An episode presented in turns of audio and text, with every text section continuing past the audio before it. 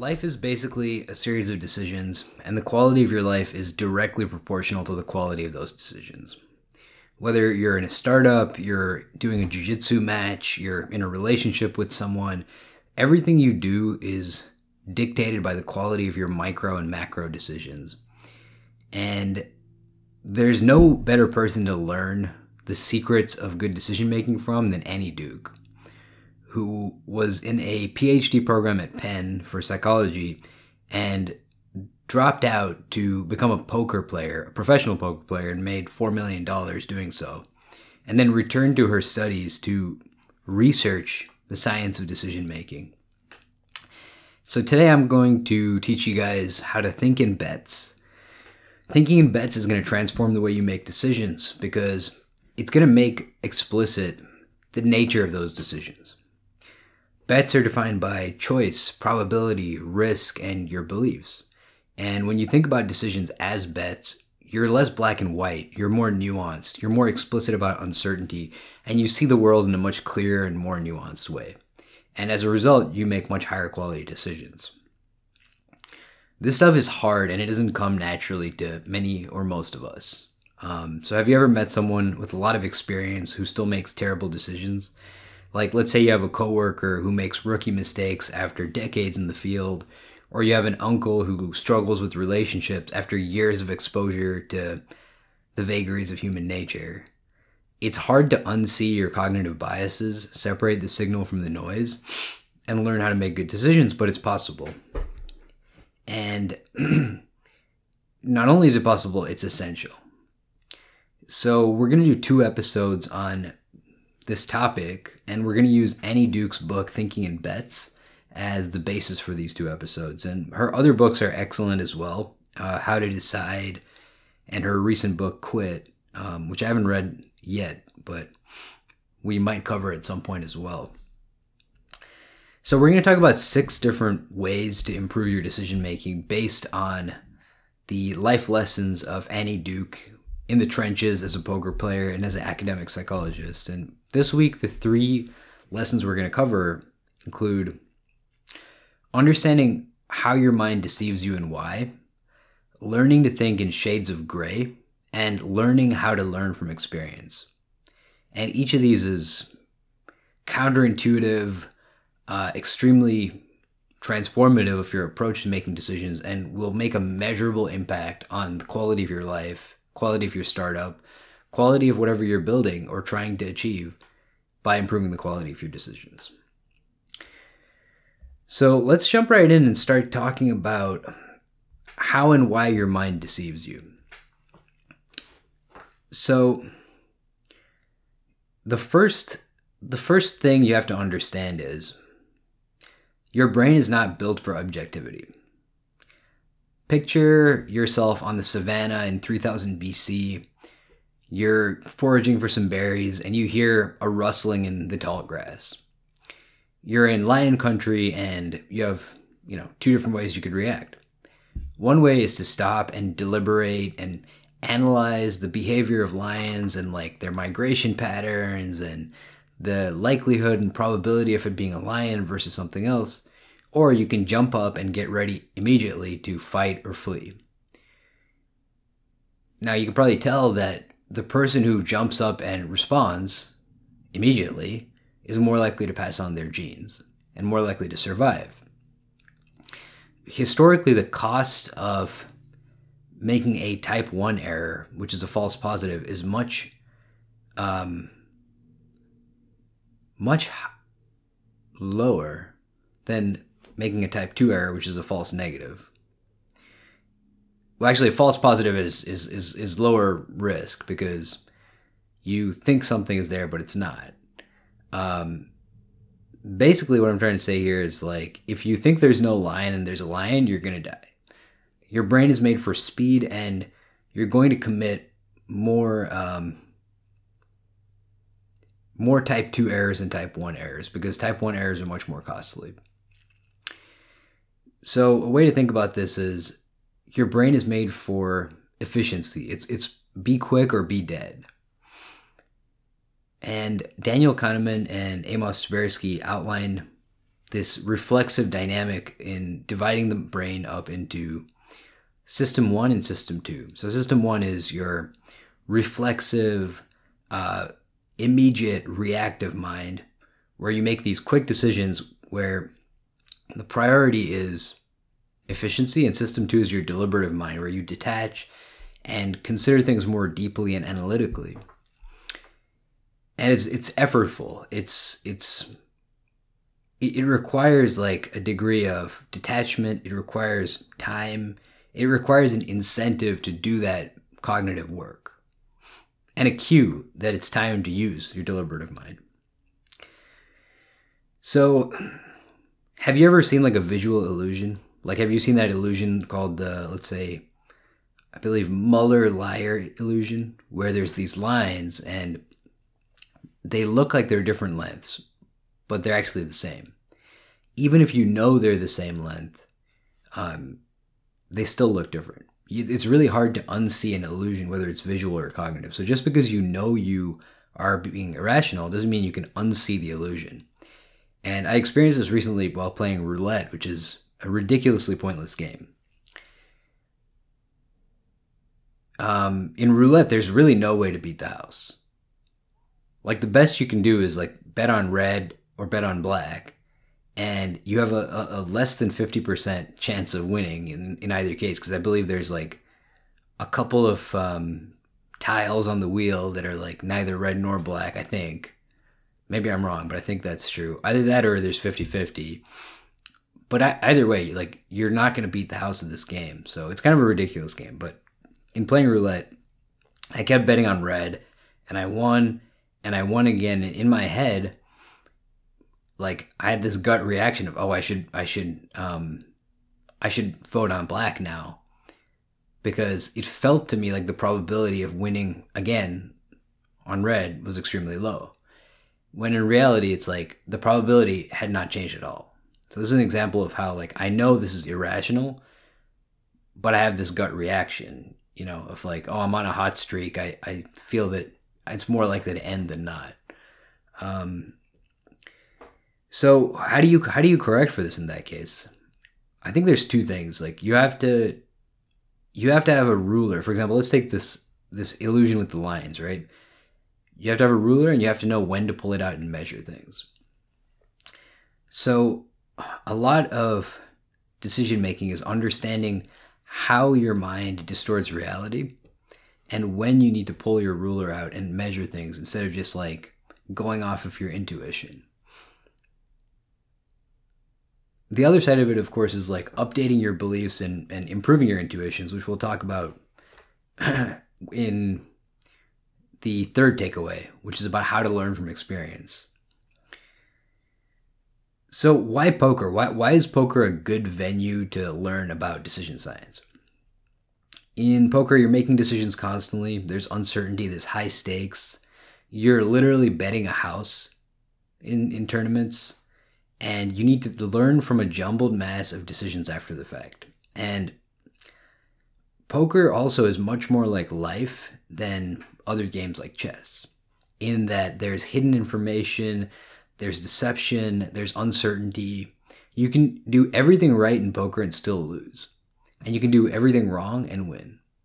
And life has that quality where, in the aggregate, a great poker player will win more than a bad poker player, but there's always like a, a puncher's chance, if that makes sense. So John von Neumann spoke to this. He was one of the fathers of game theory, along with many other things: the H-bomb, computing, um, the strategy of mutually assured destruction. Um, but in terms of game theory, he had this, this great quote, which is, "Chess is not a game. It's a well-defined form of computation. You may not be able to work out the answers, but in theory, there must be a solution, a right procedure in any position. Real life is not like that at all. Real life consists of bluff, bluffing, little tactics of deception, of asking yourself, what is the other man going to think I mean to do? And that's what games are all about, in my theory." So the first first thing to understand here is, we like to be certain about things. We don't like to feel uncertain. And this speaks to the second point, which is becoming a more nuanced thinker and thinking in shades of gray. If we define right and wrong as these black and white things, you're either one hundred percent right or you're zero percent right. We get defensive and we obscure the reality of the situation. We we start to engage in motivated reasoning where we diminish um, evidence that counters our beliefs. Whereas if we're if we're more nuanced, more um, probabilistic, we can say, okay, you know, here here's the um, here's the real nature of this situation, right? So let me, let me give you an example. Let's say you're a startup founder and you're considering taking external funding. You're considering raising your Series A. Should you do that or should you not do that? What's going to yield the greatest return for your startup? You could say that this is a yes or no question with a right or wrong answer, but really there's a range of possible outcomes, right? You try to raise your Series A and you have a down round. What's the probability of that outcome? You try to raise your Series A and you get a great valuation. You have a good investor who advises you well. Um, you try to raise and you get raked over the coals and you you get a bad deal. You get poor liquidation preference. You get, you know, um, your stock massively diluted. You have an investor that you're misaligned with. Each of these are possible outcomes, and, and there's some probability of each of these things happening. When you reframe the situation as right versus from right versus wrong, sim- simplistically like that, to there's this range of possible alternatives, and each of them has a certain probability of occurring, and you do your best to gauge these probabilities, preferably by assessing the base rate likelihood of these probabilities, and then adjusting in small increments. You're you're going going to diffuse that tendency to be defensive and try to be right, and you're going to have more of a descriptive, exploratory eye towards understanding the situation.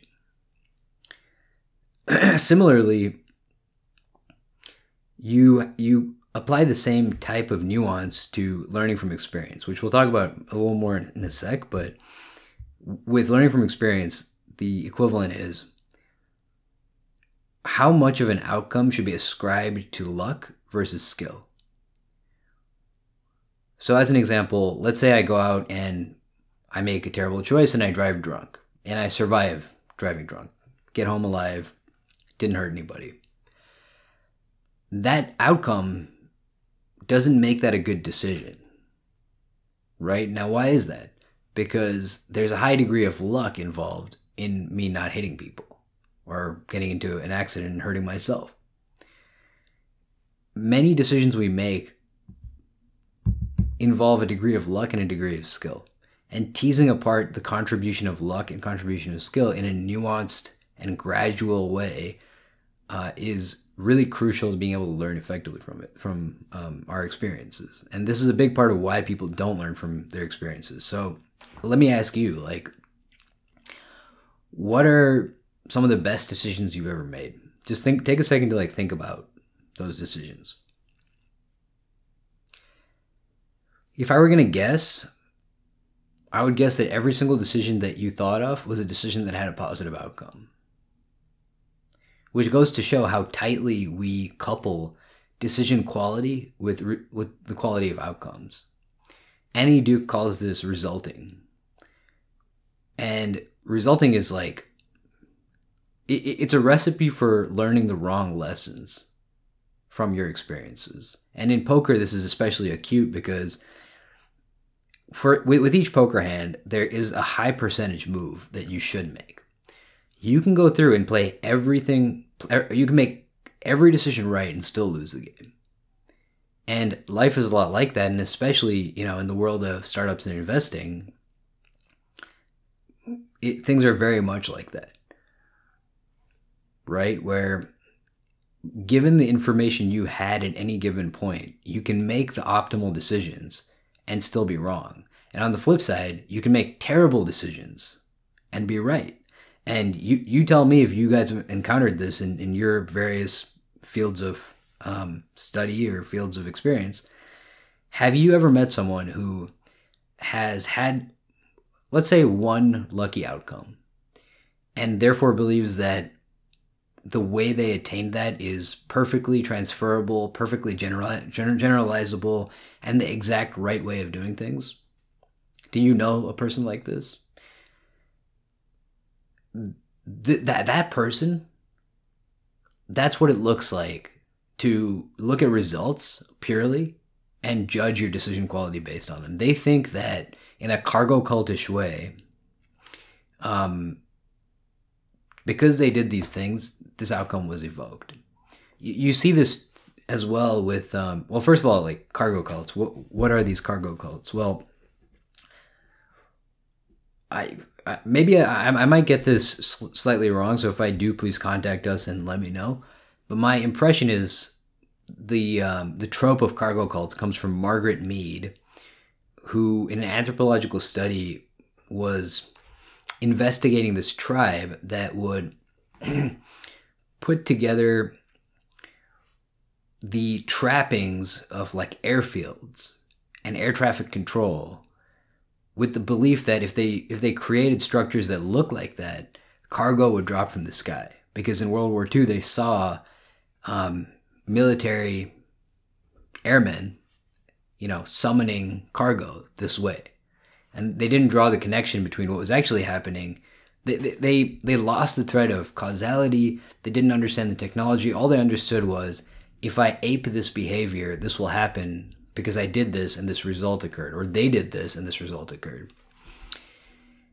And the second part that I mentioned there, where it's like looking at what other people do, is something really important to consider in all of this as well, is resulting isn't just something that happens when you assess your own decisions. Resulting also happens when you assess other people's decisions, right? Steve Jobs was successful. Therefore, I need to not wear deodorant, park in handicapped spaces, wear a black turtleneck, because these things resulted in this outcome. Now, in in reality, he might have succeeded despite those things, not because of them. Right? Another great example of this is like open office floor plans. There's an increasing amount of evidence that open office floor plans are not good for productivity, for collaboration, for people's sense of place in the office, and yet companies emulate these open office floor plans that you see at at big tech companies, because they believe that by doing this, we're going to be a more innovative culture. They've they've taken the result of innovation and, you know, assessed certain decisions on the road to that result as being good decisions, even though they might have nothing to do with it, or they might be counterproductive, in fact. Um, and if you dig a little bit deeper, you'll see that, you know, iPhone, the iPhone, Apple's Project Purple, their office was not like very cool. It was a pretty like, you know, old school office building. Everyone had their own offices. Um, they didn't have an open office floor plan by any means. Um, but what they did have that was much more important is an interdisciplinary culture. They had a trading zone where people of different disciplines were able to come together and exchange ideas. They had a, a ruthlessly high standard of excellence as far as like user experience. They would dog food their tools constantly, obsessively. They had great creative direction. And yeah, so I think it's just important to, it's very important to try to learn from other people's experience, because it doesn't cost you anything. When you're learning from your own experience, you you you learn more deeply in a way, because you have emotional leverage. You you build emotional scars by actually like going through the pain and putting some money in yourself.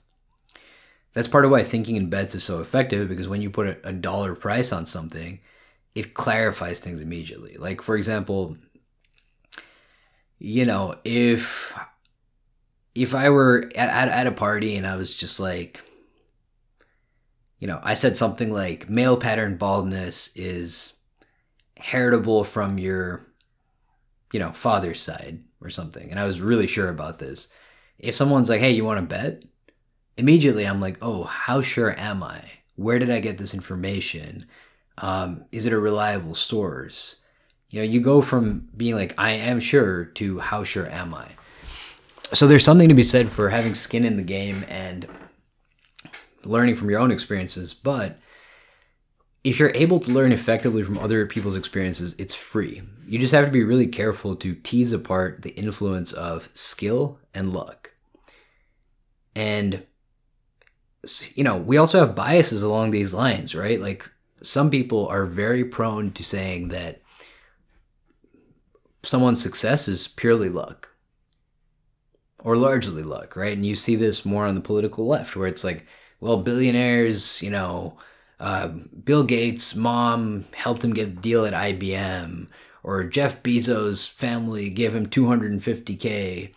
You know, notwithstanding the fact that Microsoft was already a dominant player when that deal happened, or the fact that Jeff Bezos was a senior person at a financial firm and could easily get two hundred fifty K from his contacts in, in that world.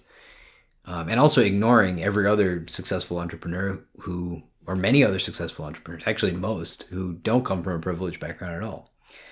And on the flip side, you know, the right-wing bias is to believe that luck is immaterial and that everything comes down to your individual skill and how you respond to things.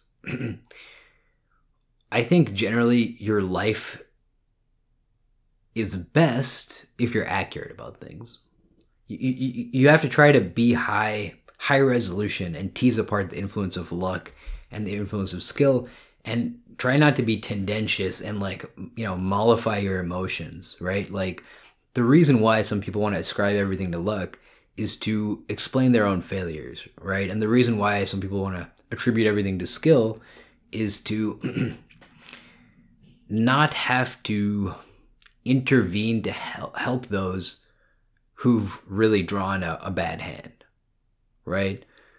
Um, I think there's more to it than that, right? On, on the flip side, you could say that people who ascribe everything to luck want to be compassionate to those who are unsuccessful, and people who ascribe everything to skill want to emphasize human autonomy and your ability to, like, improve your own circumstances. But in all cases, the, the best thing you can do is be accurate. So, so something to understand about the importance of being high resolution about right and wrong, luck and skill, is that we're deeply loss averse. This is like one of the fundamental biases of human psychology, is loss aversion, and, and roughly it's a two to one ratio. So being wrong hurts us about twice as more as being right feels good to us. For that reason, redefining wrong and right and being more probabilistic and nuanced, and understanding that there is no, we are frequently unable to find the optimal answer to a decision.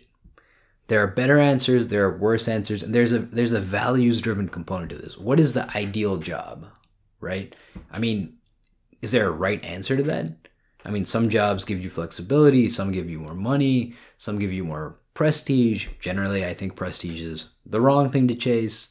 But again, it depends on your your your uh, values and and your um, orientation, right? I mean, um, so the point point being is, don't be so black and white. Don't think in terms of right and wrong. Think in terms of shades of gray. Think in terms of probability. So learning from experience. So um, this this is the third point, is like learning how to learn from experience. We've talked a little bit about this. But in order to understand the challenges of learning from experience, you have to you have to understand that our beliefs drive the bets we make and the decisions we make. And the accuracy of our beliefs and our ability to update them is a key determinant of success. So our default is to believe things. The the way we tend to form beliefs is we hear something, we believe it, and then sometimes in the future we question and unseat or redefine those beliefs. And there's research by Harvard psychologist Daniel Gilbert that demonstrates and, and exemplifies this. Um, and you you also see this tendency for motivated reasoning, which we talked about a little bit earlier, but it's basically like we seek to reinforce existing beliefs and avoid disconfirming evidence. We don't really challenge our beliefs. There was uh, there were two uh, psychologists, Hastorf and Cantrell, at Princeton and Dartmouth, who did some research after a famous football game in nineteen fifty-one between those two schools. And the game was a really rough, uh, violent game with like a lot of fouls. It was Bill Kazmier's last game.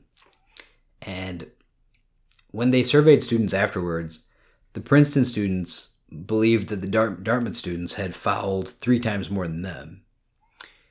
And the Dartmouth students believed that the two teams had fouled roughly evenly. So they saw the same game, but there was a huge discrepancy in each team's beliefs about what happened. There was, and, and this research paper was called They Saw a Game.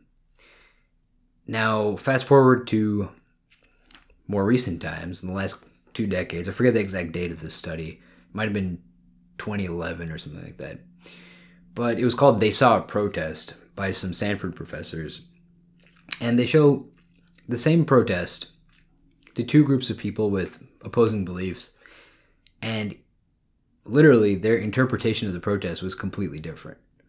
One emphasized, you know, principled people standing up for their beliefs, the other emphasized violent criminals disrupting the peace and just generally damaging and deranging a public space. So you can tell that this is a very deep-seated tendency. It's really hard to just have experiences and, and analyze them accurately and learn from them. We, we're very tendentious. We, we tend to resist updating our beliefs. There's additional research that shows that the smarter you are, the better you are at rationalizing false beliefs.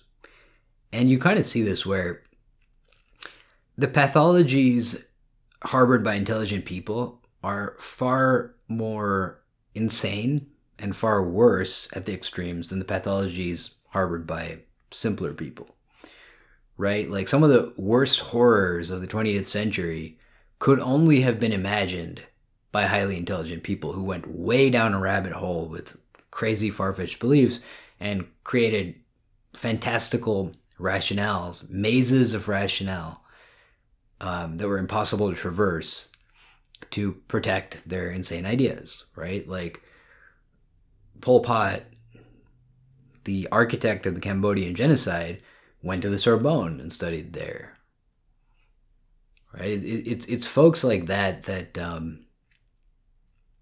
really have the intellectual horsepower to dream up something so absurdly ridiculous and and vicious. That's not like, I'm not against intelligent people, but I think intelligent people have a responsibility to try to think more clearly and be good stewards of their minds, knowing that they have the horsepower to, you know, stay ahead of themselves in this way and kind of trick themselves into sophisticated, motivated reasoning. Now, blind spot bias is this bias where it's really easy to see cognitive distortions in other people. It's much harder to see it, see them in yourself, and it's even worse, like, the more intelligent you are. So, what what do we do about all this? Well, first thing you can do is what we said before, which is express your beliefs as a percentage. Be probabilistic and take a measured approach. Get comfortable with uncertainty and redefine right and wrong. And you're more likely to hold your beliefs loosely rather than tightly. And, and ask yourself, like, where did I get this information from? You know, how, how do I know this? How reliable is this? What, what is the percentage chance that this belief is true? As soon as you ask these questions, things get a lot clearer. Um... Another another thing is just like going through and taking the time to look back on decisions you've made and understand the information you had at each point. So let's say you experience something, you you know, have a jiu-jitsu match and you're rewatching it and you make a decision to use a certain choke. You make a decision to pass the guard a certain way or pin pin your opponent a certain way or escape a certain way. At each point, ask yourself, like, what did I know at the time? And out of what I knew, what were the possible out decisions I could have made? What are the possible choices I could have made?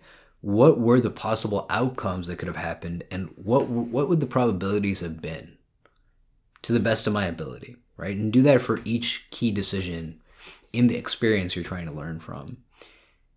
By going through and, and looking at it that way, you're you're going to understand truly, like, if you were to rerun this scenario a thousand times, what would the best approach be based on the information you had at each point?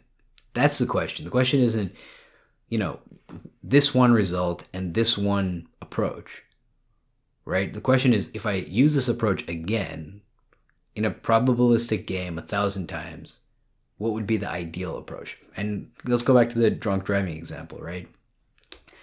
If I drive sober a thousand times versus if I drive drunk a thousand times, there's a huge discrepancy in the expected values I can I can derive from those two things, right?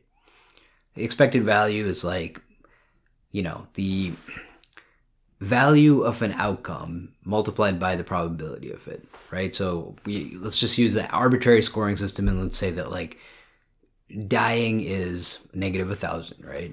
So negative a thousand times the probability of dying. So if you drive drunk, your probability of dying is much higher. Your probability of grievous injury is much higher, and therefore your expected value is much worse over a, a long set of trials.